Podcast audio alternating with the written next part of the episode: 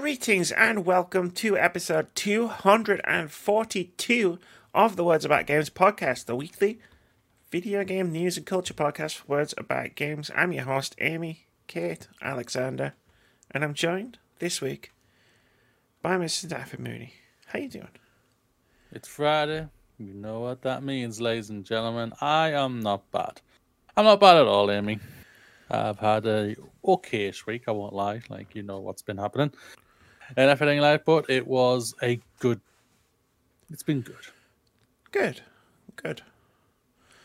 I feel like I'm finally moving forward. Well, I'll drink to that. Cheers. Yeah. I was going to grab a drink anyway. Cheers. I don't have anything to talk about. Like... You know, we start these podcasts out and we always spend ages nattering. Nattering about the most randomest shit, yeah. Yeah. I don't have anything to natter with. My nose is itchy. Like, that's about all I got. So depending on which culture it is, the nose means someone could be talking about you.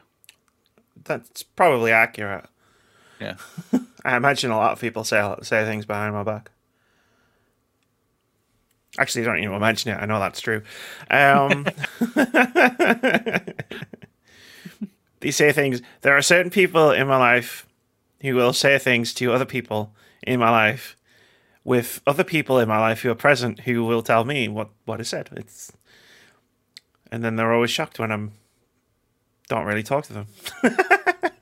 The first people. There you go. I just drew you a map. Good luck figuring it out. This makes sense, I promise you. I've solved it! Using hexadecimals. Don't know why I needed that. Why hexadecimals? Why the fuck not? Fuck not, yeah. Yeah, like, I've been kind of off everything for the past few days. Yeah. Like... I've been researching a lot of H.P. Lovecraft for an upcoming video, which is just depressing as fuck because he's super racist, like hardcore, like racist, which is the reason why I'm doing the research. And it's like, oh man, this sucks. So then it's just like it's had the knock on effect of I've just been sitting here playing Destruction All Stars with my phone like away, and just like, yeah. Go on. So sorry, no. I've gotten in there. I apologize. Well, like I'm not even on social media anymore. Like, I know, right? Yeah, it sucks. Weird as hell. It's weird. It sucks for me because, like, you know, we used to interact with each other all the time on Twitter, and now we don't. Now I've got to interact with Keith. It's like, come on, you can still interact with him. Did you not think about me when you did this? No, Amy, no, I'm not going to lie there. I'm just going to be frank. No, I was thinking about me. I was thinking about me. How dare you? To be fair, one of the reasons I went off social media is because I noticed someone I actually considered a friend had just decided to unfollow me. And given the timing of this unfollow and actions that we'll call the actions this person has taken in the past, I think I know why they unfollowed me. So that was like a double suck situation. Do they work at Ubisoft? They don't. No, this had nothing to do with Ubisoft. No, the timing was suspiciously close to the timing of my rant last week, shall we say? Even though it wasn't a rant because it was well thought out. It must have been because I showed it to people before I tweeted it, and that kind of threw me for a loop. And I know they don't watch my content, so I know I can talk about it. It's fine. Winner. What's that saying from Charlie Sheen? Winning. I'm winning. I rooted out another person who is a douche. Might be a bit of a douche. It's fine. Right. That's what things like that are for. That's why weeks and weeks ago when we did the intro for the podcast and we just listed all the things we hate. Like when I tweeted out, like, you, everyone knows many occasions of my love towards Last of Us Part 2, but I tweeted out myself, like, if your argument for how bad this game is what is because of an agenda, you've lost the argument type of thing. I saw a couple of people leave my Twitter. I was like, oh, thank you. Oh yeah, like it's good. That's actually good. I like it when that happens. When it's like, you know, okay, I'm tweeting about trans issues, right? And it's like, oh, someone left. Good. Like if that's the line, yeah, go. It's fine. Bye. Yeah. That's it. Is it's sometimes you go, oh, really? Like that person, but. Hey. The good thing is that I never know. I never realized. I just saw the number go down. I just didn't realize who went, and I was just like, "Well, good riddance." If I knew who you were, I would find your name and just block you altogether. But it's all good. Yeah, it's fine. We're good. But it kind of threw me in a bit of a funk, social media funk. So. Yeah, I won't lie. I still get like I said to you, I'm cold turkey in it right now. So like, I'm still like. Getting a little bit like I realize now I'm getting into a new addiction basically. I was obviously I have two monitors and everything like that. So basically both monitors will have YouTube on. I'm like Eddie on that one. Listen to one thing and then randomly just checking what am I gonna listen to next type of thing. Can I interest you in video essays really? Like they're the future of YouTube, even though they're the past of YouTube, but they're the future of YouTube. I watched Sarah Z's new video, which was an hour and a half. It was an hour and a half video about Twilight fandom. It's brilliant. I loved it. I love shit like that. Like I can happily sit down and watch like hours long videos about stuff. Like the Vampire Diaries video you saw when I tweeted that. Yeah. I was like that video is amazing. Like, yeah. It's what YouTube's for, Mooney. People are always surprised when they're like, oh, so you like games, yeah, and you're a gaming podcaster, yeah, and you're a streamer, yeah, and oh, you do gaming on stuff on YouTube, yeah. Like, what gaming channels and podcasts do you watch? None. None, really? Yeah. Noclip. And then they're always like, what's Noclip? And I'm always like, oh, my sweet summer child. I mean, introduce you to the concept of video game documentaries. This isn't about video game documentaries today, really. This is about so many things. In this week's episode, we discuss Google Stadia closing its internal development studios, the director of the Ori series criticizing developers for overhyping their games, Warner Brothers trying to patent the Nemesis system, and more. As always, there are timestamps in the description below the video on YouTube and also wherever you get your podcasts on an audio platform. There's timestamps there. I don't know how they work. I know how they work on YouTube because you just click it and it goes boop and it takes you to the thing. I assume that's how it works on like iTunes and Spotify and stuff. But... they're there, so you know.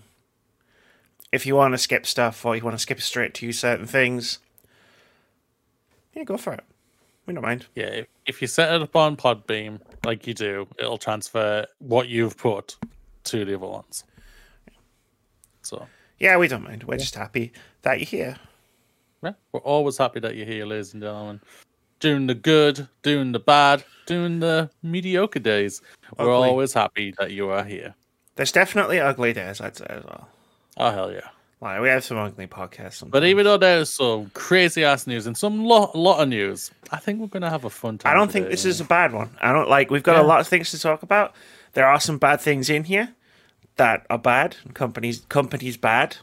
But, and also, bonus, you don't get 30 minutes of me and Moody trying to understand the stock exchange. Oh my god, that I won't lie. I think by the end of that episode, my brain was fried. Or after that segment, or so I can't remember after that segment. No, I'm what the we same, talked right? about. It's like I looked up the episode number, like to make sure I got the number right, and like literally the title of the podcast is like Reddit versus Wall Street, and I was like, yeah, I remember talking about that. I don't remember any of the other things that we talked about last week. Yeah, I think didn't I rant about another studio being crap and terrible? Oh yeah, there was a studio. Yeah, that their founder and their CEO and their CFO were shit. Douchebags, yeah. That was one. But yeah, it was just Game Stonk, right? Yeah. Which is what it's called now on the internet. It's Game Stonk. Go figure. But let's talk about Google instead, because we love Google. Google Stadia is closing its internal studios, and Jade Raymond is leaving. This is from Andy Chalk over at PC Gamer. He writes, Google announced that it's closing its internal Stadia game development studios and shifting its focus to the further development of Stadia's streaming platform and technology instead. Assassin's Creed co-creator Jade Raymond, who joined Google in 2019 to head up its development operations, is leaving the company as a result of the change. Quote, given our focus on building on the proven technology of Stadia, as well as deepening our business partnerships, we've decided that we will not be investing further in bringing exclusive content from our internal development team, SG&E, beyond any near-term planned games. Over the coming months, most of the SG&E team will be moving on to new roles. We're committed to working with this talented team to find new roles and support them. That was Stadia boss Phil Harrison talking. The Stadia platform itself will continue to operate as it has, with both a pre-basic service and subscription-based Stadia Pro offering. But the focus going forward will be on helping external developers and publishers take advantage of the technology, which Harrison said is the best path to building Stadia into a long-term sustainable business that helps grow the industry. Quote, we're committed to the future of cloud gaming and will continue to do our part to drive this industry forward. Our goal remains focused on creating the best possible platform for gamers and technology for our partners, bringing these experiences to life for people everywhere. End quote. According to Kotaku, which broke the news of the closure before it was officially announced, the closure will affect roughly 150 developers. Google did not reveal details about which, if any, in-development projects will be halted by the shutdown. You're muted.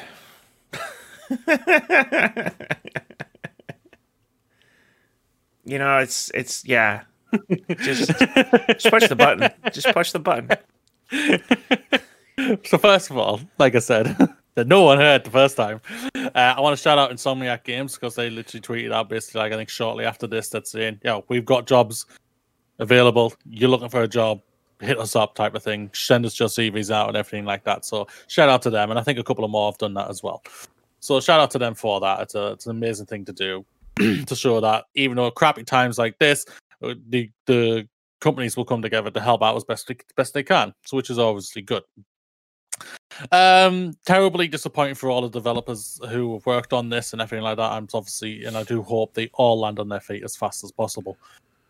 Are we surprised by this? Let's just be frank and honest here. We're not actually surprised. I don't think I've heard anyone say they're surprised by this or anything like this. They're getting ready for the end of this. They're trying something new. They're re-pivoting type of thing. Basically like Friends, pivot type of thing. And that's all they're doing is shout and pivot all the time until they finally will land on the part of, yeah, let's just shut this thing down. They've given a try. Well, did they actually give it a really good hard-ass try? They never really did. They never really at all. And Phil Harrison, like... The guy's like, he was there for PlayStation 3, he left, so he's like, my job is done. My job here is done. Over the Xbox, when the Xbox One comes out, my job here is done. And he's gone on the Stadia, and he's... I will not be surprised if we hear that Phil Harrison leaves eventually. And if we're just going to be seeing the same thing, his job is done while the thing is burning down, basically. And it sucks. I'm just... This had so much potential. Let's just be frank. This had a lot of potential. And I do think there's still a chance for this type of thing to truly go into something great. Xbox has shown it really can work, but they're taking really good baby steps. And they're also giving you games to play on the bugger. That helps as well. But yeah, this had a bad taste in it right from the beginning. And it just continued to go. Well, we asked the question almost immediately that was, I feel like, was never truly answered by Google, which is, who is this for? And we never were able to find an answer for that. And it turns out Google was never able to find an answer for that either. It's like, what? Yeah. Who is this for? Like, it's for people who don't need it, which was that the answer we came to when we tried to figure it out. I also just want to point out that on top of Phil Harrison, I crawl through his Wikipedia really quickly. On top of Phil Harrison being involved with the PlayStation 3 launch, the Xbox One launch, and the Google Stadia launch, he also worked for Gaikai for a while, right before they almost went under and got bought by Sony. Good God. So Sony sent them to Gaikai so they could buy it on a cheaper price. There's an amazing joke in the Good Place. There's an amazing joke in The Good Place where one of the evil characters is just like, there's a reason I took the form of a 45-year-old man, white man. I can only fail upwards. And I mean... oh, God. And I mean... Yeah. Look, he's gone from a trillion-dollar company to another trillion-dollar company. I don't have anything personally against Phil Harrison, and I don't know the man personally, but how does this keep happening? How does he sell himself so well to be able to get hired? I don't know. He launched the PS3, which was the only, comparative to, the other PlayStations, this is the only one that did really badly, especially at launch. The Xbox One, where he took the market leader, not including Nintendo, the market leader and took them in the second place. Stadia didn't even release any games. It makes me laugh at his thing that he wrote, where he was like, we've decided... we will not be investing further in bringing exclusive content from our internal development team. It's further? The word further is doing some work in that sentence. You didn't give us any exclusive games.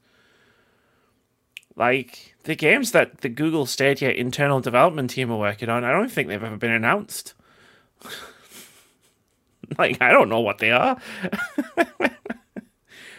They've had some exclusives. They've had some timed exclusives from, third parties. A few indie games, yeah. But even games that were even games after that initial Stadia push, which were being heavily promoted by Stadia, like Baldur's Gate 3, even they had the good sense to be like, yeah, we're gonna be on Steam as well. Yeah. This is the thing, really, that should have waited a year and come out when Valhalla came out last year, because they were trying to push it. You can play Valhalla and Odyssey. You're thinking, Odyssey came out last year, dude. I've played it. I'm done. I love the game. I love Odyssey. I've said that many times, but I'm just I played it. I'm not going back. I'm not going to rebuy it to play on your thing. No, go away. You want me? Yeah, exactly. It's you want me to buy the games you. For your streaming service, even if I've got a pro subscription. Why? I have a PlayStation 5. Why would I do that? The time I had a PlayStation 4 and an Xbox One X. Mm-hmm. Why would I do that? Yeah. Obviously, the thing that's obviously the terrible marketing and the terrible whole shebang with it has been absolutely disastrous. But then you've got Microsoft with Game Pass just come out and they've just spanked them so easily. Yeah. And it's funny when it comes to that. And it's we can see the future of game streaming, in services like Game Pass for Android, and on Switch, where it's that's how you play Hitman 3. You would never be able to play Hitman 3 on Switch, but you can play Hitman 3 on Switch because it's cloud streaming. That opens up Switch to actually have a bunch of these PS5 and Xbox Series X games, third-party games, to actually be playable on the Switch console. That you can see, avenues of the future.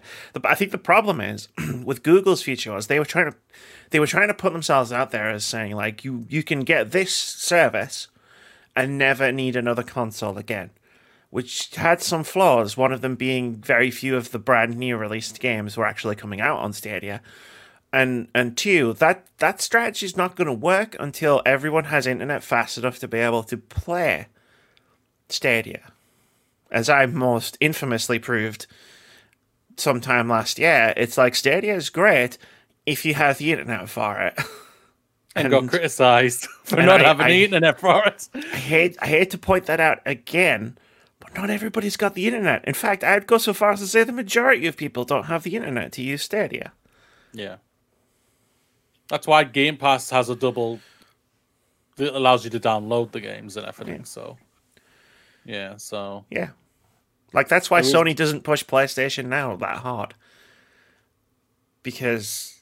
people might accidentally sign up for it and then have terrible experiences and blame PlayStation Now. So they just kind of have it off to the side and don't mention it all that much. It's like that one uncle. My uncle that works at Nintendo. Oh, bringing back all the oldies. Speaking of that one uncle... Oh, the segues tonight, Amy. Oh, I'm on fire tonight. Ori director criticizes developers for overhyping games with lies and deception. This is from Marie DeLisandri over at GamesIndustry.biz, who writes, Moon Studios CEO and Ori game director Thomas Mahler called out other studios for misrepresenting their games ahead of launch. In a long reset era post titled, quote, Why are gamers so eager to trust and forgive the snake oil salesman, end quote. Mahler particularly targeted industry veteran Peter Molyneux, No Man's Sky developer Sean Murray, and Cyberpunk 2077 studio CD Projekt Red. He accused them of lies and deception, selling features that don't exist, and, by overhyping their games, making fools of the players. He also criticized journalists for, quote, happily playing along each and every single time, end quote.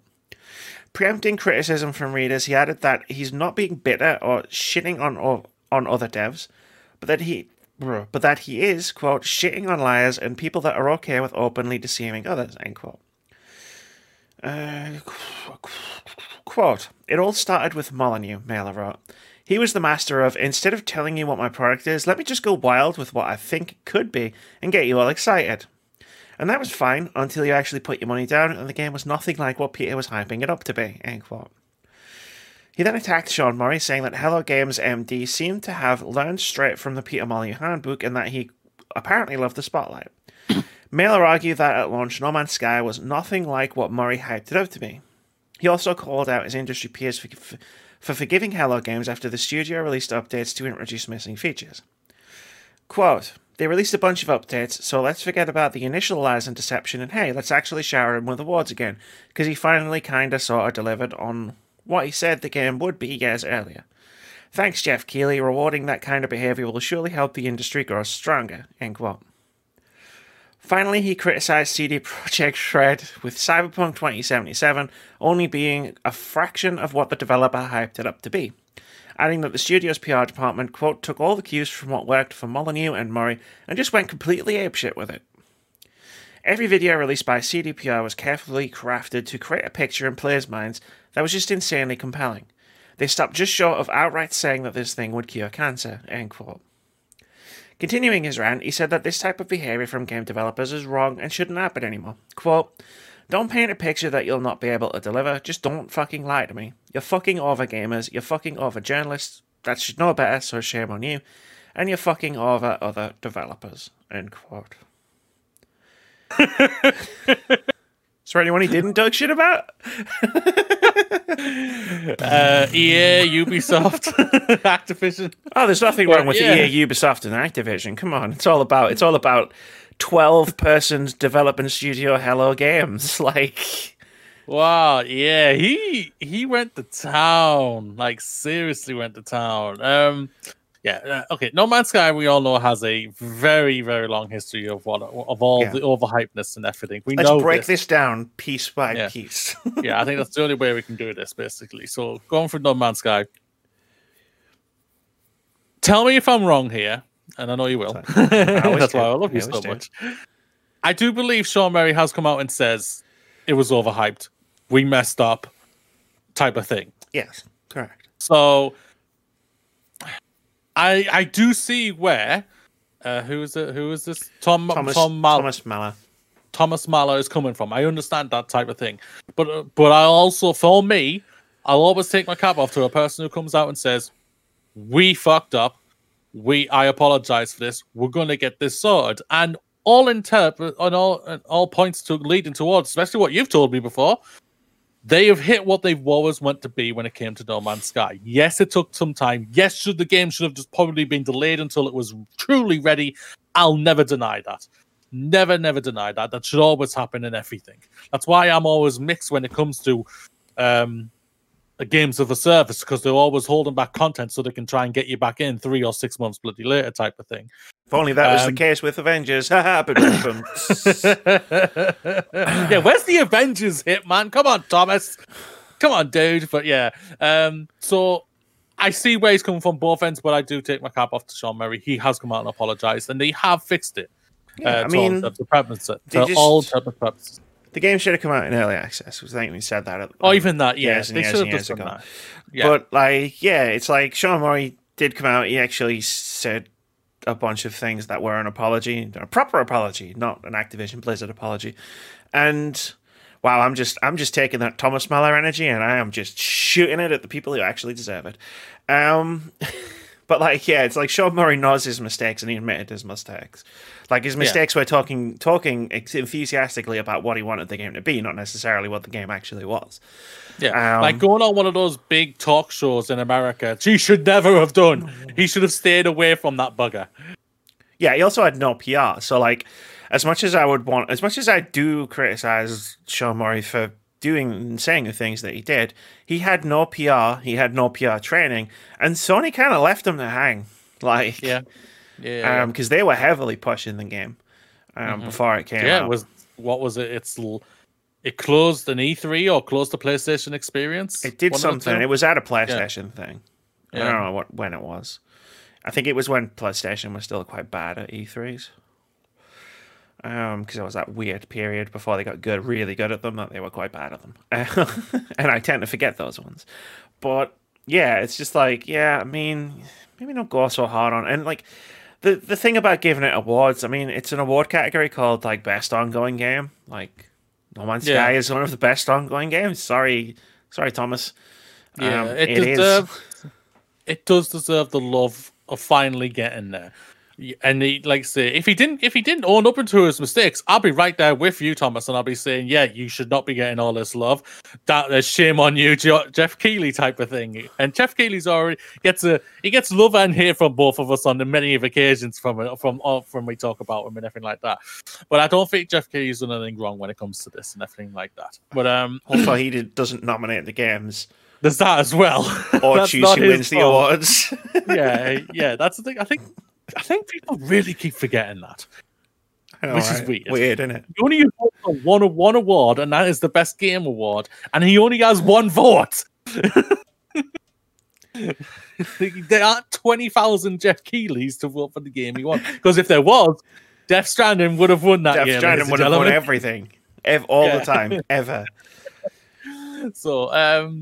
So yeah, I think we broke down the I get what Thomas Mahler is saying. Right? It's just like don't release a game that you say is one thing but is actually another thing. Like I get it, I get that, I get that. I understand that. Yeah. Who do you want to go to next, Peter Molyneux Cyberpunk? Let's go back in time because Peter Molyneux. I haven't thought about Peter Molyneux in a long, long time, Moody. But I'm trying to remember who this guy is. This is the guy that promised Fable. Was going to be... Yeah, he was just like, I'm just pressing this button, one button. It's that type of thing, innit, wasn't it? Yeah. No, yeah. I mean, that wasn't so much of a revolutionary thing. It was one-button combat. And, Fable 3 did have one-button combat. And it was bad. It was very bad. The bugger has an OBE. Yeah. Is our Queen just dishing them out to anybody these days? I mean, Fable... For all of the things that Fable and Fable 2 were not anywhere near the games Molyneux said they would be, like, I mean, they were still pretty popular games, right? Like That is true, yeah. And now his studio is... I actually liked Fable 2. How dead. Yeah. Yeah, Peter Molyneux is... He's a guy who overhypes like Chris. We all know this. And he's I think he's the full-on architect of the meaning of overhypeness. he's the guy that, like, if you look it up in a dictionary, like, it's his face. Because I'm reading his Wikipedia, you know, I'm crawling through his Wikipedia, and, like, I'm thinking, I was remembering Fable, right? Like, I was so excited for the Fable games, like, especially the first two, because they were going to be, and I was a teenager, right? So I didn't know any better about, like, snake oil salesmen, as Thomas Mahler called them. So I was just like, oh my God, this is gonna be the game. This is gonna be the only game I'm ever gonna need to play, right? And then obviously they weren't anything like that. And my disappointment knows no end. It's still going. I'm still disappointed in Fable.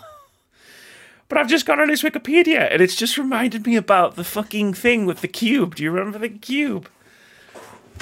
No. Oh, wait, it was like, what's in the cube? And it was like a cube, and everybody could go and chip away at the cube. It must have been around when I had my gap between gaming. Oh my God, it was the worst thing ever. Yeah, I can't, like, I for everyone to know, like, I have a gap where I pretty much missed the PlayStation 3 and Xbox 360. Yeah, I came back at the end when the PlayStation 4 was about to start. Yeah, so, like, you could go and you could do the cube, right? Curiosity, what's inside the cube? It was called. And everybody logged in and they chipped away at the cube. And you could, like, start from anywhere. It was a really big cube. And, like, you could, like, chip away, and whoever got into the middle first won the prize, but nobody knew what the prize was. What's in the cube? Peter Molyneux was like, it's going to be amazing. And those of us who were old enough to remember were like, it's not going to be amazing. But it might be. And that's the problem. So everybody was chipping away at this thing. And then I can't remember what was in the cube. I can't remember what was in the cube. I'm going to click it because it'll tell me. Because I remember someone actually getting into it. It was like, he said it was going to be life-changing. And then it was someone called Brian Henderson from Scotland managed to get in May 2013. The winner was identified. He was given the option to either keep the contents of the cube to himself or share it with the public. Molyneux announced that Henderson opted to share the prize.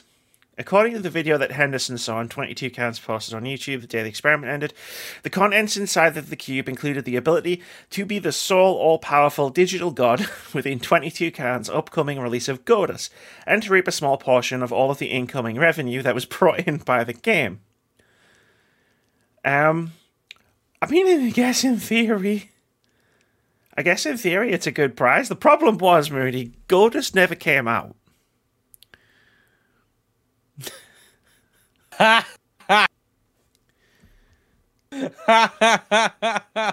Oh my God. According to this, like, Henderson, as of January 2015, Henderson received little to no contact with 22 Cans.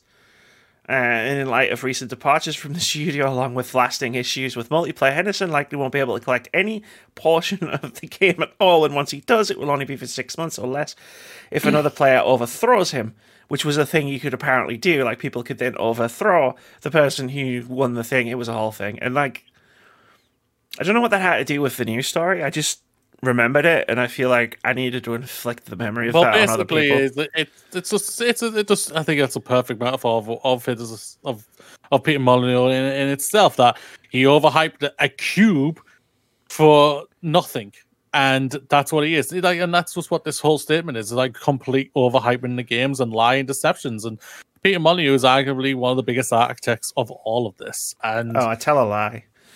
Godus did get released into early access on Steam. It never left early access on Steam, and according to this, no one plays it. Like, in 2016, it was reported that there's literally no one playing it anyway. So bloody hell.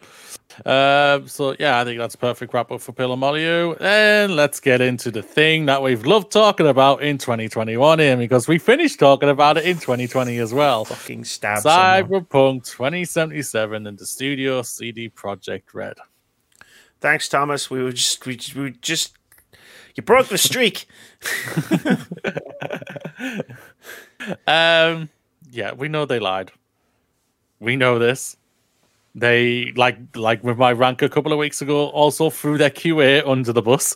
They completely lied to all of us, and that's basically the gist of it. And it is, they overhyped this game. Like, going from the article from Jason Snyder, that was like what was the 2018 demo or the 2017 demo was fake, basically.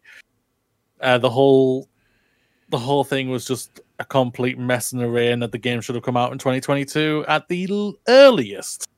It should have been maybe even later than that. But yeah, it's a whole thing about it. And but I'll give credit also for Thomas here that, yo, journalists, you are just as liable to this lie and everything. The amount of shit you allow studios and everything to get away with just so you can get the exclusive rights to get the piece on for this game or talk about this game, so you can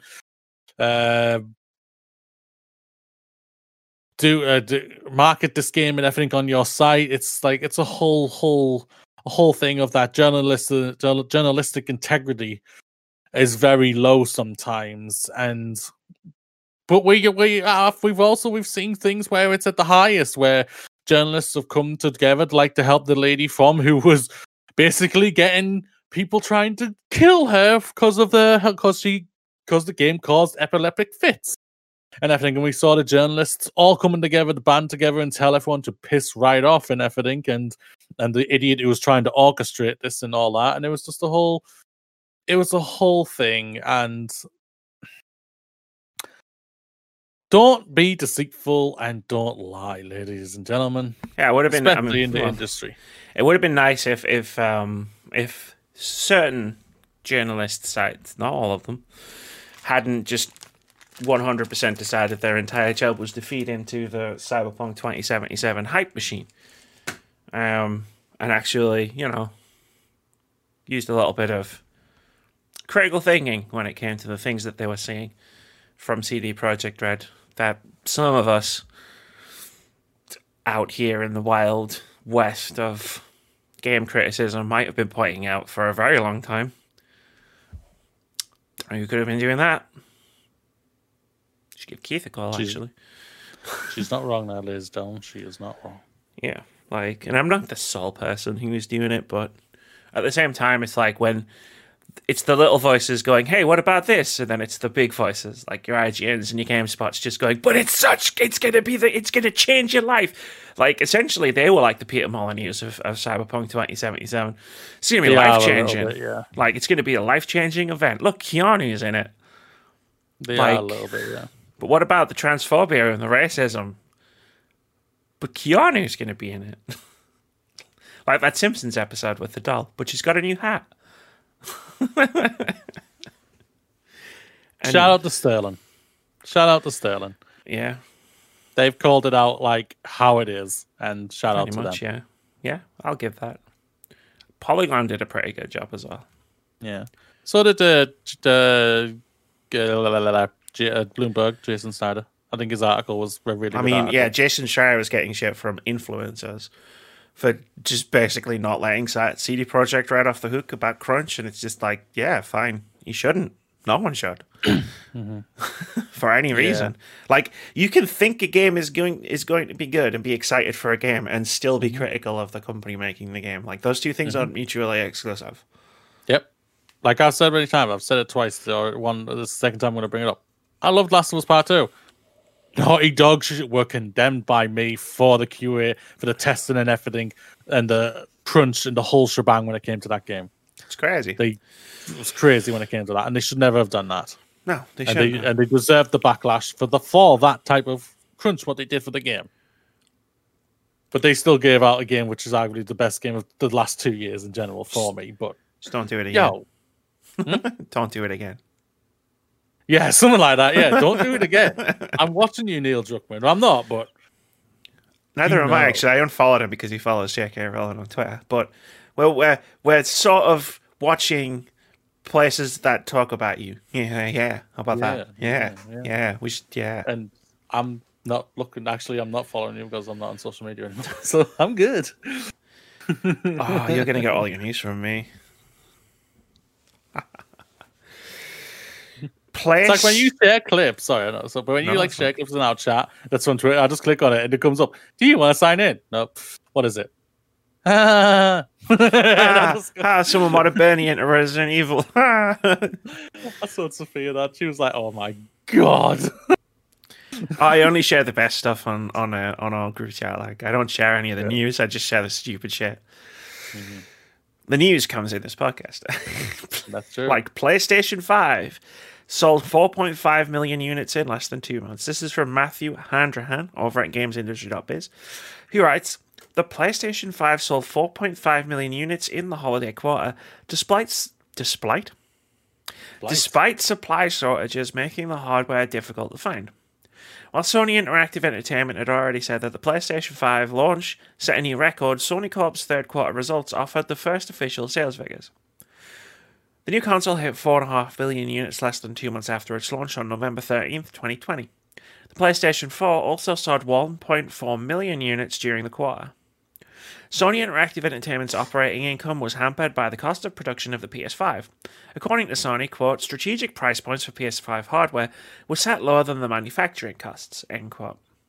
Even with a new console launch, the majority of SIA's revenue still came from software, which helped to balance the impact of selling the PS5 at a loss. PlayStation Plus hit 47.4 million subscribers during the third quarter, up from 38.3 million in the same quarter last year, with 114 million MAUs. What's that stand for again? Monthly active users across the network. And then I added a second story to the end of this story from GamesIndustry.biz, because I thought they're the same thing. They are, so I'll just add it on. Marvel's Spider-Man Miles Morales sold 4.1 million units worldwide in a month and a half. Having launched on November 12th, Insomniac's game had shifted these copies by December 31st, 2020, Sony said in its earnings call. Spider-Man Miles Morales was the PS5's biggest launch game in the UK, though sales didn't quite reach the height of 2018's Marvel's Spider-Man in the country.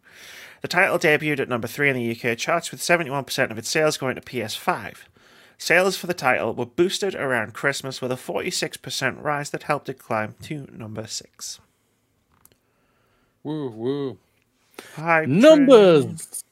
PlayStation have sold a lot of PlayStation 5s. What a surprise. Imagine if they made enough for everyone who wanted one. They'd have lost even more money. Congratulations, Sony. You've put out a cracking console, what Amy tells me, what everyone else tells me. And with the demand for the bloody consoles, it seems like everybody's basically wanting one of them. How about you sort out your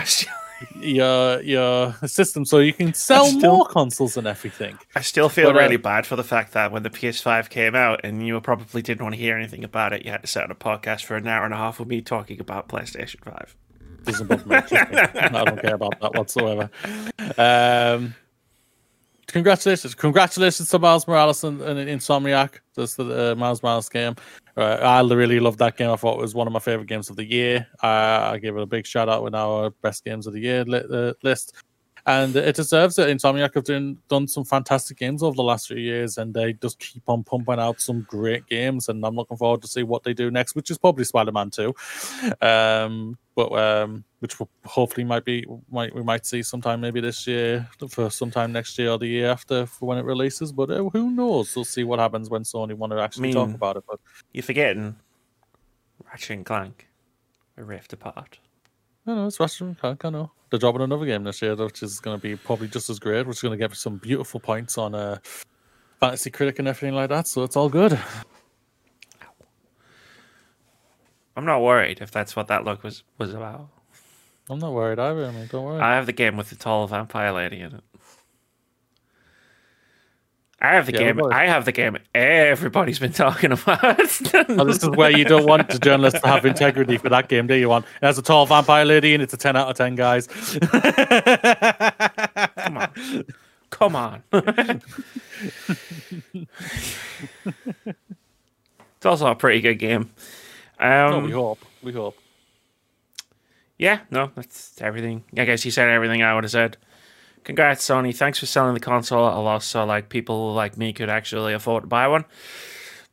Really appreciate it. I imagine so, like, stocking issues. I imagine you're making the money back off of me being a PS Plus subscriber for that sweet. For like, they've killed it for the last 2 months on the free games front, like the PS Plus games front, and then obviously there's the PS Plus collection as well. Which, if I didn't already own Bloodborne, I would have made use of over Christmas. Yeah. But I did already own that game, so it's like, yeah, well. Yeah. And also, I sort out your stocking issues because Mooney wants one too. My nephew wants one. I want one. Everybody wants one, but just two for me and my nephew, please, though. Yeah, just two. Just send. In fact, you know what? Call me. We'll work something out.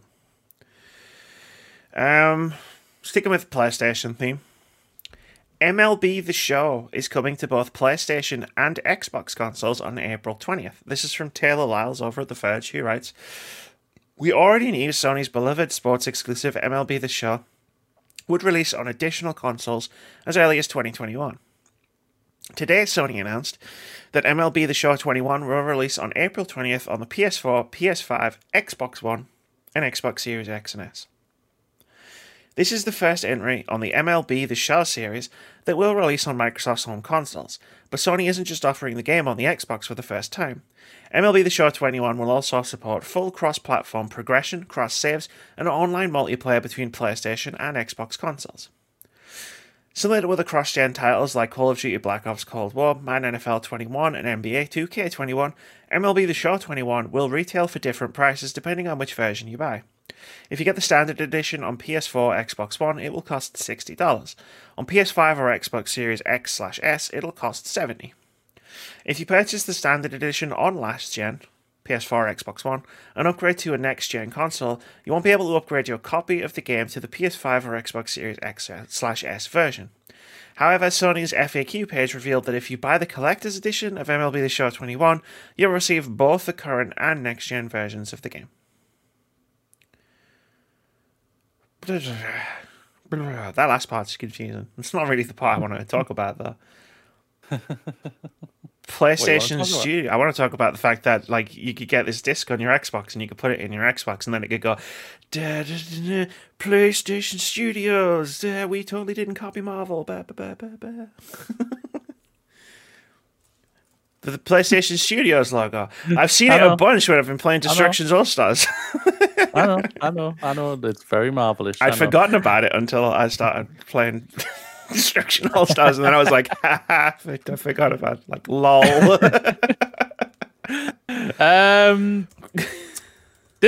I hear nothing but great things about the game, MLB and everything like that. But this was a bit of a surprise. So obviously, Microsoft and Sony are talking, and they're obviously, I'm wondering, is there a Microsoft exclusive coming over to PlayStation down the line, maybe? Yeah, it's called Elder Scrolls 6. I'm not going to lie. You're probably right there. Or it's Starfield. I'm not going to lie. Yeah, this is probably how they're doing it. You might be right there, Amy. I'm not going to lie. So anyway, like, shit, we were gonna buy the exclusivity for all of these games. Microsoft we just bought the fucking studio, so fuck you. Yeah. Fuck you, boys. I'm sure that's not how it went, but there will be Xbox Game Studios games coming out on PS5. There already are. There's like Minecraft and stuff, but it's just nice. It's just nice. It's nice to see they are talking and that they can collab a little bit. It is possible. Oh, cross progression, cross saves is possible between different consoles. Like, great. Yay. I wish some other developers Respawn the fuck up about it. Respawn would actually do something with that. It's like, this is cool. When it happened and it was announced, I saw Xbox 360 trending on Twitter. And I clicked it. I didn't know anything about MLB 21 at the time. And then it was a bunch of very excited fans who were like, I could finally get rid of my Xbox 360 with whatever. There was like a 2014 baseball game, which was like the last baseball game that was released on an Xbox console. And I was like, that's kind of nice. It's kind of neat. That was kind of neat, that. I'm not going to lie. That's really funny. Yeah. Well, however, people have Wii's just to play Just Dance. So yeah, that's funny that. But no, yeah. I have a PS2.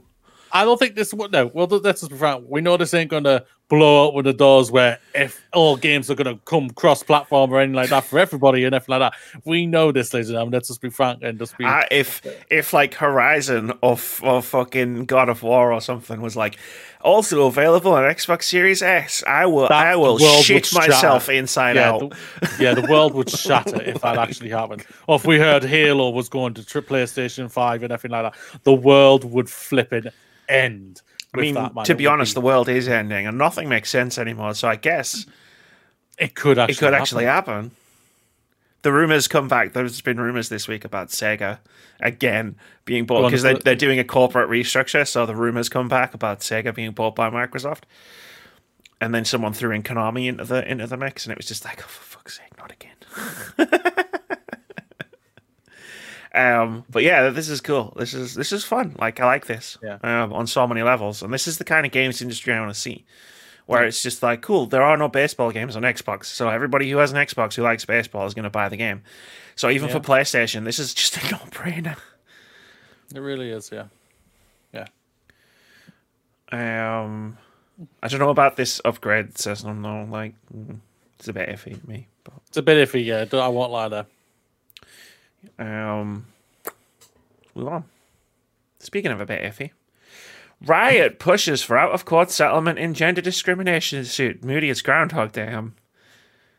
I think we're in Groundhog Day. I'm sure I've read that headline before.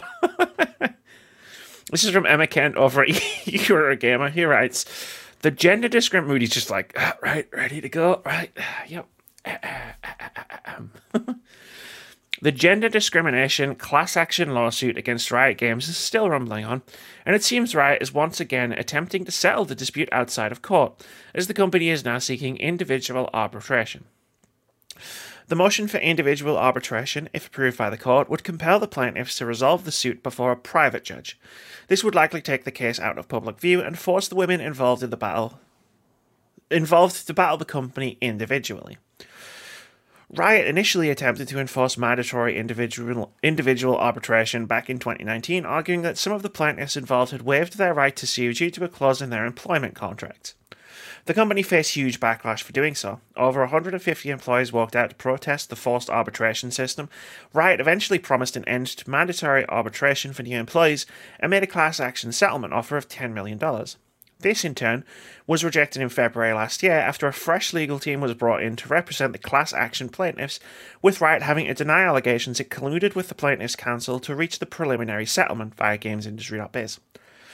One state agency claimed the women could actually be entitled to over $400 million. Quote, "Now that Riot knows it can't settle the case on the cheap, it wants to force Riot women into arbitration, preventing the women from fighting together as a group against the company," said the plaintiff's counsel, Genie Harrison. "If Riot succeeds, it will pay a private judge huge amounts of money to decide the fate of the women's claims, and all that will happen in secret, with Riot's discriminatory conduct hidden from the public." End quote. According to a press release, the court is currently determining whether Riot's previous attempt to settle the class action lawsuit amounts to a waiver of the mandatory individual arbitration clause included in most of the plaintiffs' employment contracts. End quote. Whatever. That's the end of the story. Riot, no, they have something on them. Like, well, a lot on them. And they're like, shit.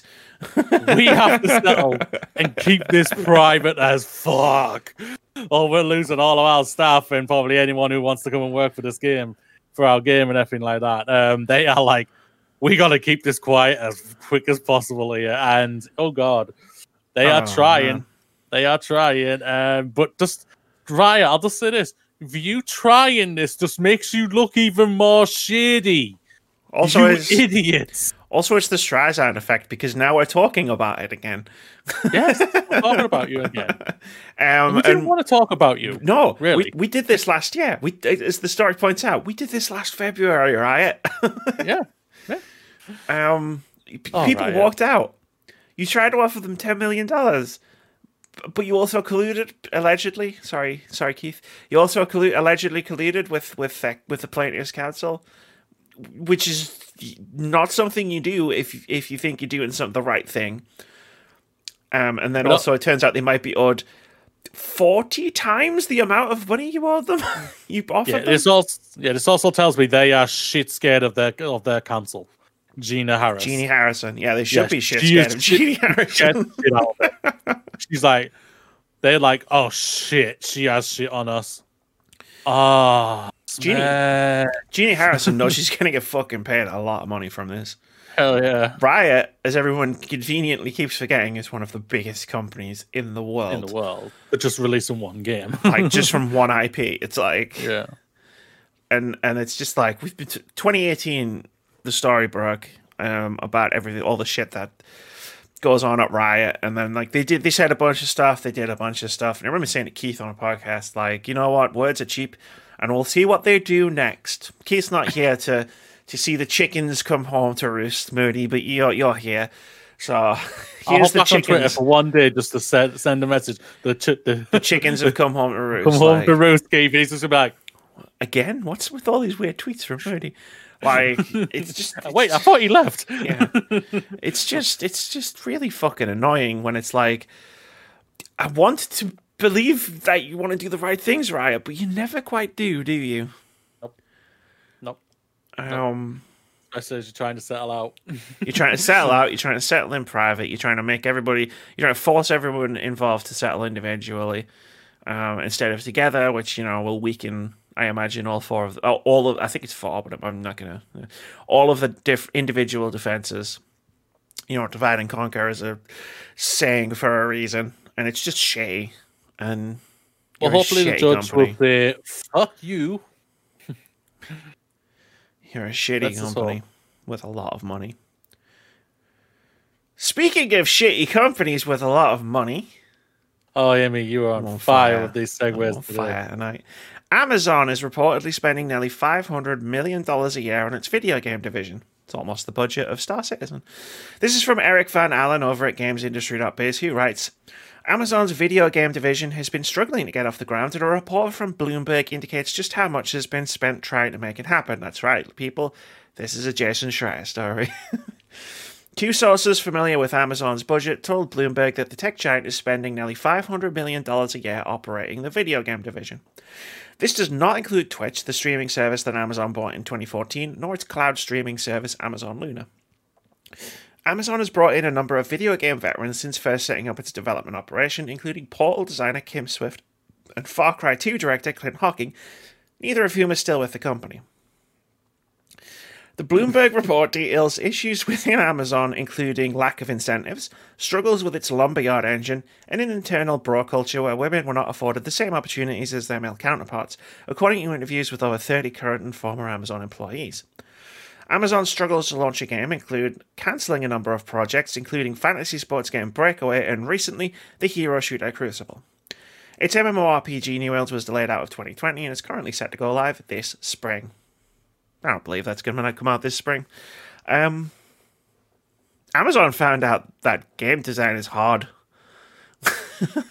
And apparently you can't just throw money at it to make it easier. Nope, not Imagine really. That. Yeah, I'm just going to say what I said offline. Oh, another company is throwing in millions of dollars to try and just make themselves even more richer, where they already are $1 trillion company and could arguably help save a bit of the economy, if not save the economy. So literally Amazon, even though I use your site all the time when it comes to like buying stuff, because, I won't lie, it's a good site. I won't lie there. But screw you. I don't care if you're suffering or sucking at creating video games. It isn't a thing that you can just buy. Yeah, so, piss off. There, that's all I said. I mean, Crucible was a thing. No one remembers it. I remember everything. I remember when it came out. Everything. I remember when it got released. I remember when it got unreleased. And then I remember when it got cancelled, all in the space of a few months. Also, the full story, which I read on Bloomberg, which is by Jason Schreier, I highly recommend that you go and check out the full story. It goes into a lot more detail and talks about the people involved and why some of these problems exist, such as Amazon deciding instead of using a different engine, they wanted to create their own engine, which has gone swimmingly. That was sarcasm. It's actually gone really, really badly. And yeah, it's just, it's a fascinating look into like how much Amazon have fucked this up. Like, how long have they been a game development studio? And I feel like we've been hearing about this for years. They've done nothing. They've hired a bunch of people. Those people have left because, like, the guy in charge of the Amazon games division had never made a game before. He was a books guy from Amazon. And someone at Amazon was just like, we're making a games division. You were good at the books thing. You should run the games division. I left that silence intentionally for the audio listeners to just really hammer home the point of how stupid that is. Like, they've put all of these games into development and they've hired all of these really talented, like, I assume leads, like Kim Swift and Clint Hawking, and I assume they've hired some really talented developers on the back of it as well. But it's just like, is anyone making a game there? Is anyone making a passion project there? Like, is anyone, because the two games that we've the one game that we've seen that doesn't exist anymore, and the one game that's upcoming, both feel like that it's a hero shooter and an MMO. It just sounds like those are games that Amazon are making because those are popular games that will make lots of money. Because those types of games make lots of money. Who has no experience. Who's literally just typed in popular video games genres. What's Fortnite? And it's just like, is anyone there making something they want to make? Truly want to make, because that's how you make money. Yep. That's how you gain acclaim. That's how you gain acclaim in the video game industry. You make fucking The Last of Us. You make Uncharted. You make God of War. You make Mario. You make things that you want to make. Yeah, Zelda, the Mass Effect. You take the Cliff Blazinski route and you make fucking Radical Heights, and your company goes out of business. And I liked Lawbreakers. I thought it was a great game, but even that was just like, we're just gonna make a hero shooter because hero shooters are a thing. And now I can't play Lawbreakers anymore.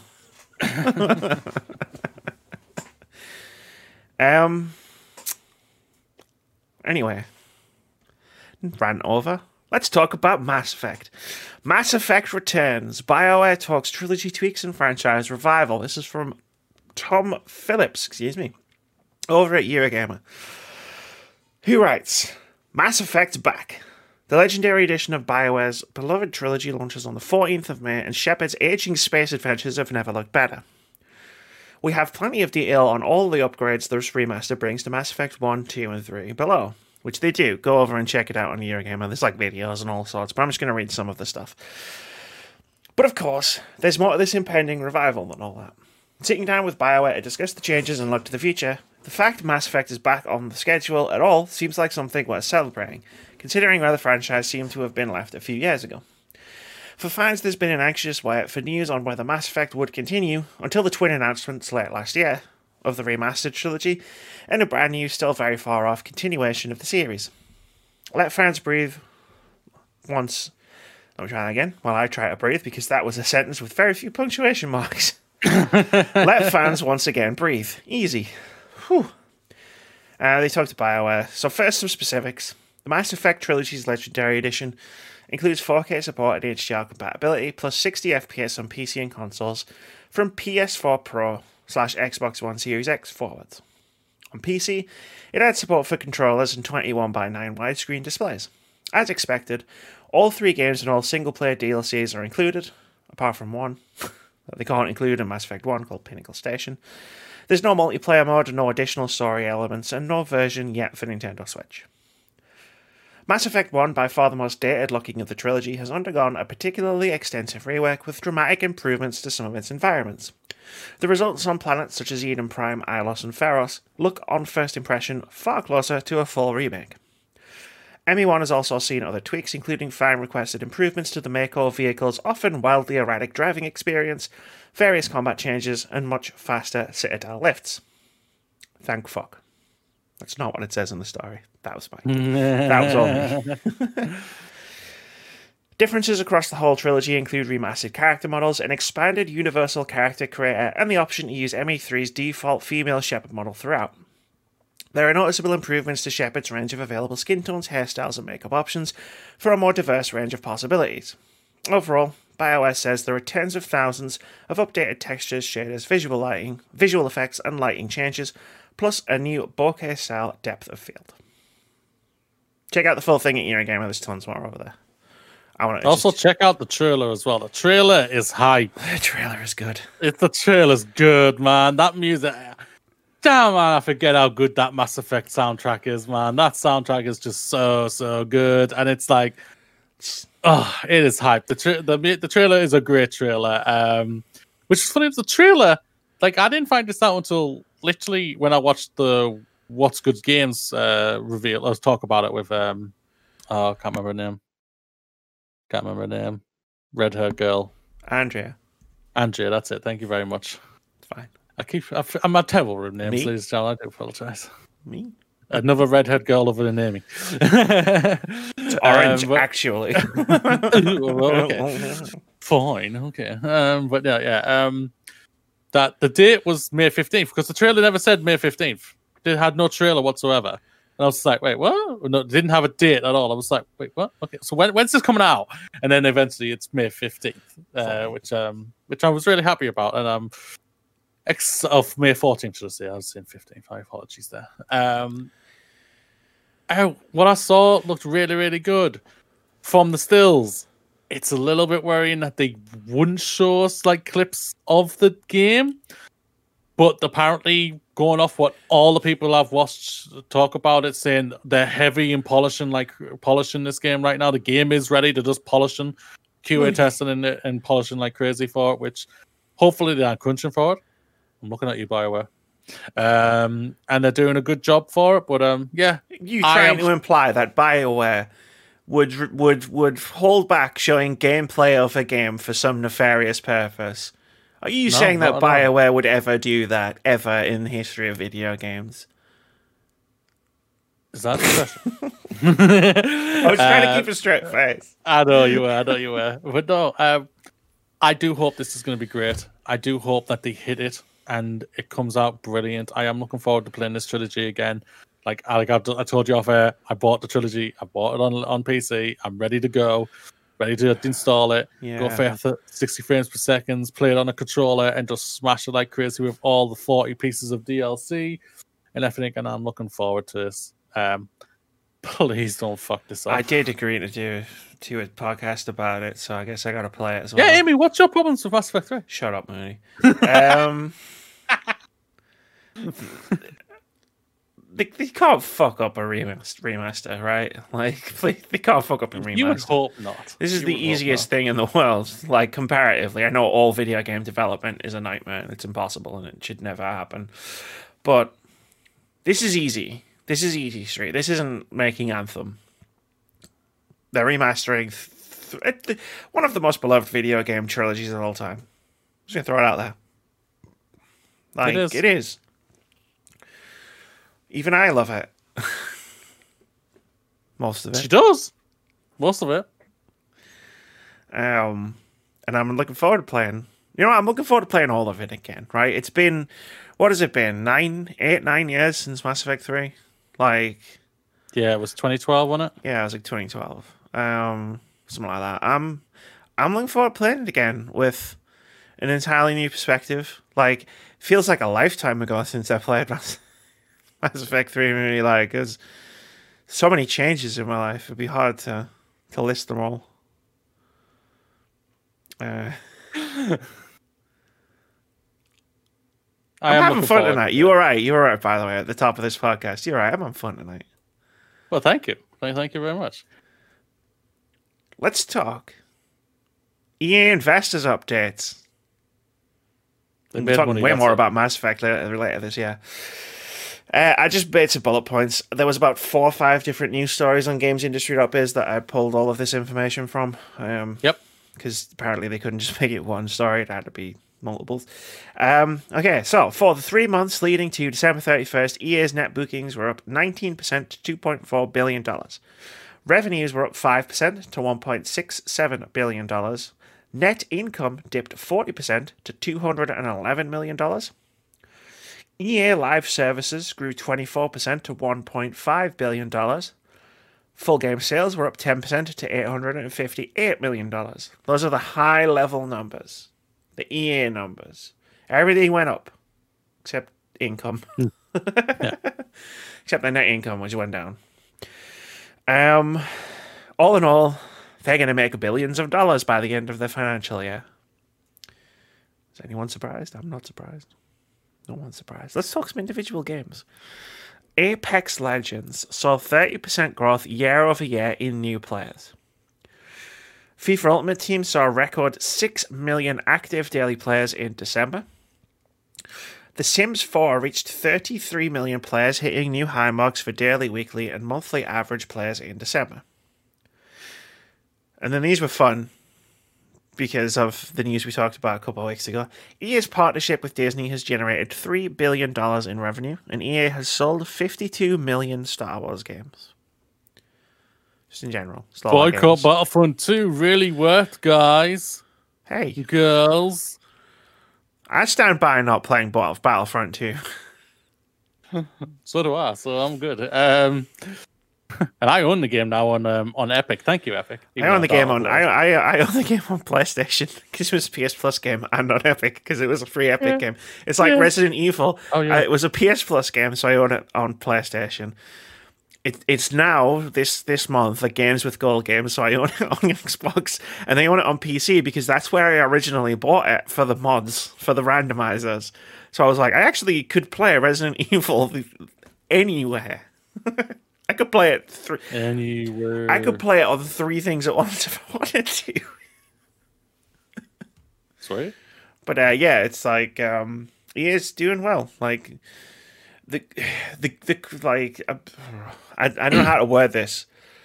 The crunch of the upcoming financial downturn hasn't truly hit it yet.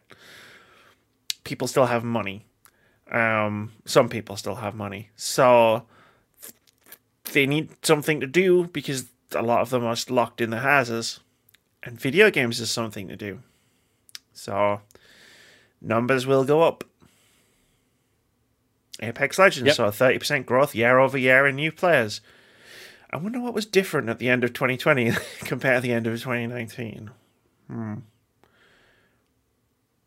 that Apex is a free game, and anybody can download it. Like you and me and Keith smashed that game for what, like 6 months? Weird. It was weird. It was from March to like July time. We totally smashed Apex Legends, and then it kind of tailed off a little bit, almost like from March 2020 to July 2020. There was something that was happening that allowed us a lot of time to play a lot of Apex Legends. It really was. Yeah, I don't know what it was though. I don't know. Be fair, like we would still probably be playing quite a bit if Among Us hadn't have taken off in our massively expanded social group, which is still growing. And obviously Phasmophobia is a thing that we play now. And Fall Guys. We play Fall Guys together. Yeah. So yeah, the pandemic is doing some things, good things for certain video game publishers, I guess. And they've sold a lot of Star Wars games. A lot of Jedi Fallen Order, I'd imagine. That game was on sales lists for all of 2020. I still say Battlefront outsold both of them. I don't know, and I can't be bothered to find out. Instead, let's talk about two of my favorite things: Randy Pitchford and THQ Nordic Borderlands developer Gearbox acquired by Embracer Group in $1.3 billion deal. This is from Michael McWhirter over at Polygon, who writes, Borderlands developer Gearbox Software is now part of the Embracer Group, the parent company that includes publishing and development studios THQ Nordic, Saber Interactive, Koch Media, Deep Silver, and Coffee Stain Studios. Embracer's acquisition of Gearbox, namely the Gearbox Entertainment Company, which encompasses Gearbox Software and Gearbox Publishing, is worth $1.378 billion according to a news release. Gearbox founder and CEO Randy Pitchford called the transaction, quote, not merely a stimulant for the talent of our employee-owned company, but a propellant for the exciting future we have planned, end quote. According to a news release, the deal enables the expansion of talent at Gearbox Studios, the creation of new Gearbox Studios, and expanded partnerships. During a Q&A session hosted by Embracer Group, Pitchford indicated the deal will not impact the future and existing games in the popular Borderlands franchise. Quote, we love our relationship with Take-Two and the Fugate Games label, and we are committed to working together through all of the known and planned Borderlands work that we have going on. I anticipate that we'll continue and make new opportunities together. End quote. Pitchford later clarified that Gearbox has, quote, a relationship with Take-Two where we've agreed on certain rights for exploitation of the IP. The IP is a Gearbox IP, end quote. No, not end quote. No, yes, end quote, because the next quote is from 2K Games. Quote, as the proud publisher of the Borderlands franchise, we are happy for our partners at Gearbox in this exciting new chapter for their organisation. The merger does not change 2K's relationship with Gearbox, nor our role as the publisher for the Borderlands IP or any other projects we are currently working on with the studio. We look forward to continuing our long-term partnership with this incredibly talented team and delivering many more exciting entertainment experiences to gaming fans around the world. End quote.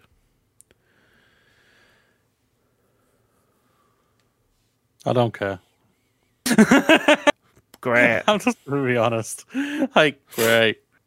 Like, this is how crazy it is. At the end of like I came back. Like I said in this episode already, like, I was late to the game in like the PlayStation 3, Xbox 360 area. But I've always stated one of my favorite games of that era was Borderlands 2. I absolutely adored that game. I thought it was absolutely fantastic, and I stand by that to this day. But then Aliens Colonial Marines came out, and then Randy Pitchford just turned into even more of a douchebag. And went even more douchey. And then other douchey things came out. And then Borderlands 3 came out. Was announced. And he became even more of a douche. Hey, Randy, did you ever find that USB pen? Yeah, did you ever find that? I'm curious. Like,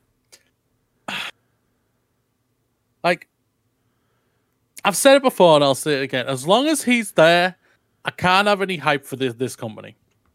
At all, or even their games anymore, which sucks because, like I say, Borderlands 2 is one of my favorite games of all time. I absolutely adored that game, and the DLC for it and everything. I thought they really did a really good job for that game, but him still being attached to this company just makes me just go, oh, for God's sakes, man. I just have no hype or enthusiasm for Gearbox, which sucks.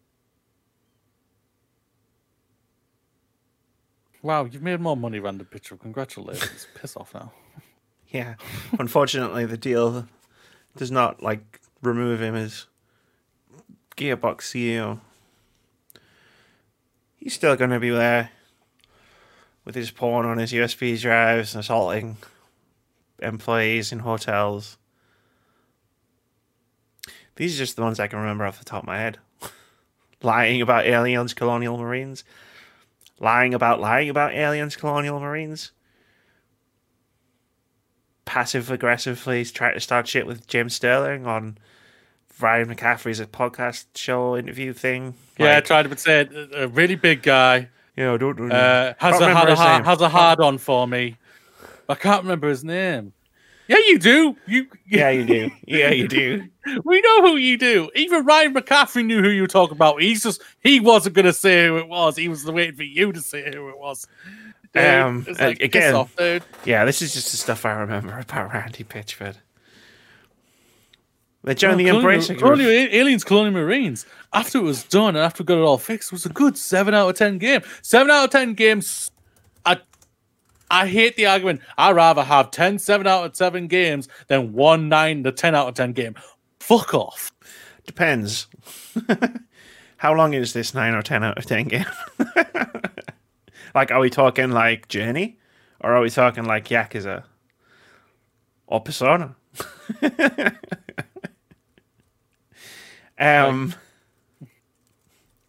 It's fine though, because he's in good company, because they've joined the Embracer Group, who also own THQ Nordic. You know, that one company that did that AMA on 8chan.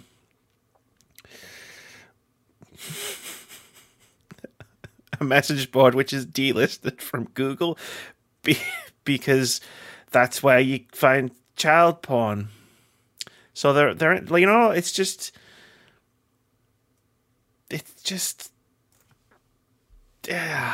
he's with his people. He's with his people. He's with his people after long last.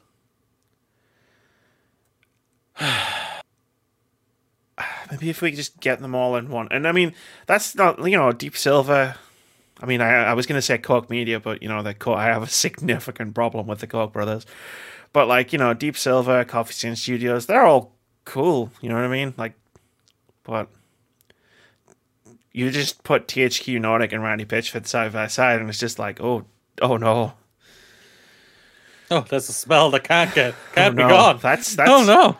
That's an incident waiting to happen. Tell about something. We'll know something by the end of the year. Well, something's happening by the end of the year. Something's going to fucking go horrifically wrong. I can't bother talking about Valve lawsuits. Cool. So we're going to skip to the tidbits, the few little bullet points I put for things that I wanted to talk about, but things that I couldn't be bothered to copy entire news stories about. The first one was that apparently Nintendo cancelled the live-action Legend of Zelda series in 2015 due to leaks, which I'm kind of glad about. What were these leaks? The leaks were 6 years ago. I don't remember what the leaks were. Don't make me go and find a news story and read a news story, you bastard. That's exactly what I didn't want to do. Okay, that's true. I think it was just the leak of there was actually a Legend of Zelda Netflix series happening. Yeah. And I kind of think everybody assumed it was fake. but then it wasn't. But now it's not. Yeah, Legend of Zelda Netflix series was in the works, but Nintendo cancelled the project after leaks. Nintendo are taking severe baby steps to getting back into the movie sphere. Yeah, well, like, you know. I'm still like whenever this Mario game film's happening from Illumination Studios, it's going to be fascinating when we see that. Yeah. Someone within Netflix leaked. Oh my god! I don't want you to send me notifications. Fuck off! This is why I don't use websites when I'm doing this show. Someone within Netflix leaked the Legend of Zelda adaptation, which caused Nintendo to cancel a slate of projects, including the Zelda adaptation and Star Fox Claymation shows. Which is a bit of an overreaction. Like, I'm not gonna lie, but I don't know how. Like, I can't picture a live-action Legend of Zelda TV show. And when I try, all I can remember is the live-action Super Mario Brothers movie.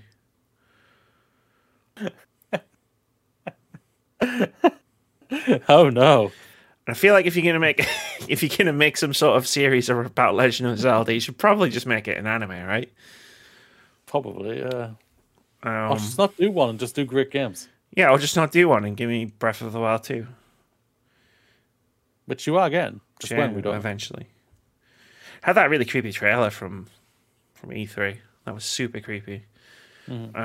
And I watch it every now and again because it's just a really, really good trailer. Speaking of movies, TV shows, I made you laugh so hard when I showed you these two things because you said this last week on our podcast. Netflix and MGM are both making movies about the GameStop stock situation. Big Shot 2, baby. I knew it. Netflix is doing an adaptation, which is going to be more about the sort of the internet culture side of the things. MGM have optioned a book written by the guy who wrote the book that ended up being the Social Network movie about Facebook. So he's writing a book. Then the book's going to happen, and MGM have optioned the movie rights to that book. Let's hope the book's good. I always hope the book's good. Right? You have to hope, right? Because it's like, oh, what if this sucks? Yeah, it'll be fine. I'll do you want to do tenor bets? I'll do a tenor bet. They get Aaron Sorkin to make the movie. I think they'll get the guy who did The Big Short. I can't remember that guy's name. Probably Aaron Sorkin. It'd be funny if it was. It's not. I know it's not Aaron Sorkin. Big Short was directed by Adam McKay. Adam McKay. Why do I know that name? He directed The Big Short and Vice. I haven't seen The Big Short. Have you seen Vice? Nobody wrote Ant-Man. Yeah. That's why I know his name. Oh, he was the Anchorman guy. Yeah. Let's get on to games out next week. Whoa. Biggest news story of the week. Skipping over there, Mooney. Wait, have we already talked about this one? It was at number one. No, that was Google Stadia. Then it was Ori, director bitchin'. Capcom released a statement on Twitter that looked exactly like an apology post, by the way, which was really funny. That they expressed gratitude, that everybody was enthusiastic about the tall vampire lady in Resident Evil Village. Yeah, enthusiastic is the right word. And confirmed that she is 9'6" tall, including heels and hat. So guess what happened, Moody? It all erupted again. Yeah, I can believe that. And everybody was talking about the tall vampire lady from Resident Evil. I'm afraid to type in vampire lady from Resident Evil on Google. I would be too. Do you have safe search on? Yes. But I should be all right. Take it off just to see what craziness comes my way here, but I won't do that. Let's get into games out next week, ladies and gentlemen. There's only two. Don't read quickly because I need to be. Don't read them too quick. Don't read them too quickly. Okay. I mean, don't take the piss either. Okay. See what I did there? I want to read them quickly, ladies and gentlemen. February 2nd, Little Nightmares 2, PC, PlayStation 4, and the Xbox One and Google Stadia. Remember that Google Stadia, it's basically going to shut down soon, so don't worry. Little Nightmares 2 is a suspense adventure game in which you play as Momo, a young boy trapped in a world that has been distorted by evil transmission. Together with a new friend, Six, he sets out to discover the source of the transmission. And finally, February 6th, Super Mario 3D World plus Bowser's Fury, the Nintendo Switch. The NS is Nintendo Switch, so this is the Little Nightmares is not with the Google Stadia. My apologies, ladies and gentlemen. Pounce and climb through dozens of colorful courses. Mario and his friends can use a variety of power-ups like the Super Bell, which grants cat-like abilities like climbing and scratching. Enjoy, ladies and gentlemen. Amy's pick of the week is Super Mario 3D World plus Bowser's Fury. And so is mine, because I'm lazy. Is it? But there we go. I thought it would have been Little Nightmares here. You know, the one that you're going to play as opposed to the one that you're not going to play. So? I'm just saying. Hey, if that's your pick of the week, then that's your pick of the week. My pick of the week, yeah. That's my pick of the week, yeah. That's my pick of the week. It's a shame no one could have picked this for OpenCritic because it's probably going to get a freaking high A. What's what? What? Which? Mario. It's a shame no one could pick it for Fantasy Critic because it's probably going to get a high E. No, no one could have. Yeah, I'm looking forward to playing it. Little Nightmares 2. I wasn't as into Little Nightmares as everyone else back when that game came out. So I'm intrigued by it because I'm always intrigued by spooky horror games. But spooky. You know what you're getting with the Super Mario platforming game. That's true, you do. So I'm looking forward to just sitting back and chilling and enjoying it. It'll be a less stressful experience than Super Mario Bros. 35, which was enjoyable, but also kind of stressful. Turns out if you turn something into a any battle royale is stressful in some way. It's insane. Should we move on to OpenCritic head to head? Why not? I mean, let's finish this up and sort it all out. This is OpenCritic head to head. A game myself and Moody play every single week at the end of every single podcast when this game's coming up, where we try to guess the upcoming average of one upcoming game. Whoever guesses closest gets 1 point. If you manage to guess the score correctly, you get 2 points. That's it. It's the whole game. Very simple rules. At one point, I thought about making the rules like 3 times more complicated, and I was like, why? No. And then people were like, it should be Price is Right rules, where if you go over, you don't get a point, even if you close this. And I was like, we're not doing that either. It's not a bad idea, that, but I can understand the rules. Well, I'm happy with it. It's like, we could, out of 50 possible scoring points, we scored 3. Because the amount of times we go way over whatever game we're guessing is it happens. It happens a lot. We're too optimistic, Moody. Case in point. Yeah.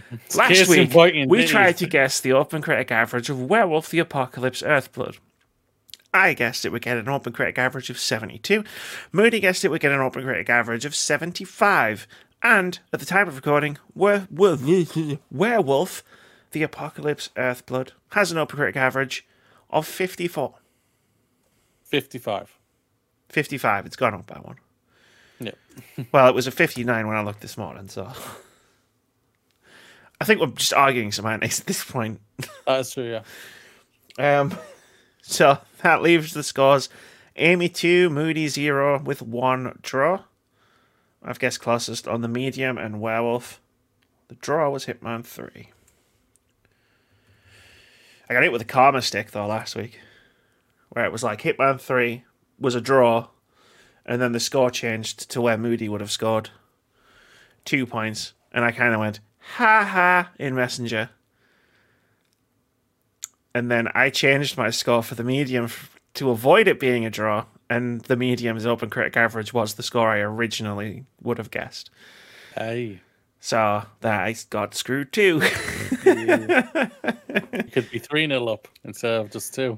Yeah, technically, I guess the scores should really be 3-2, but they shouldn't, because that's not how the rules work. This week, we're going to guess the OpenCritic average for Little Nightmares 2. 70. We started out Hitman 3, and literally we've just gotten lower and lower every week. Just like, ugh. Like, I don't know if you've noticed, right, on OpenCritic, but like, apart from Hitman 3... which came out to like really good reviews. It's currently, I think, at an 86. Like, the games that are coming out aren't doing very well. Nope. And I'm gonna be honest, I've played some of them, and I can kind of see where they're coming from. Like 2021 hasn't gotten off to the greatest of starts in terms of games, like that have been released. Yeah. Which is a bit of a shame, because I think we're all hyped for what the year could potentially be, but it's like it's not. It's an auspicious start to the year. Yeah. January's over. February's a new month. February is a new month. And in February, we're getting like Persona 5 Strikers. So it's a Persona 5 spin-off. It's going to be amazing. May is going to be good. 69. Did you even ask? Of course you're going to go below me. I knew you were. Yeah. Like I said, I didn't dig Little Nightmares that much.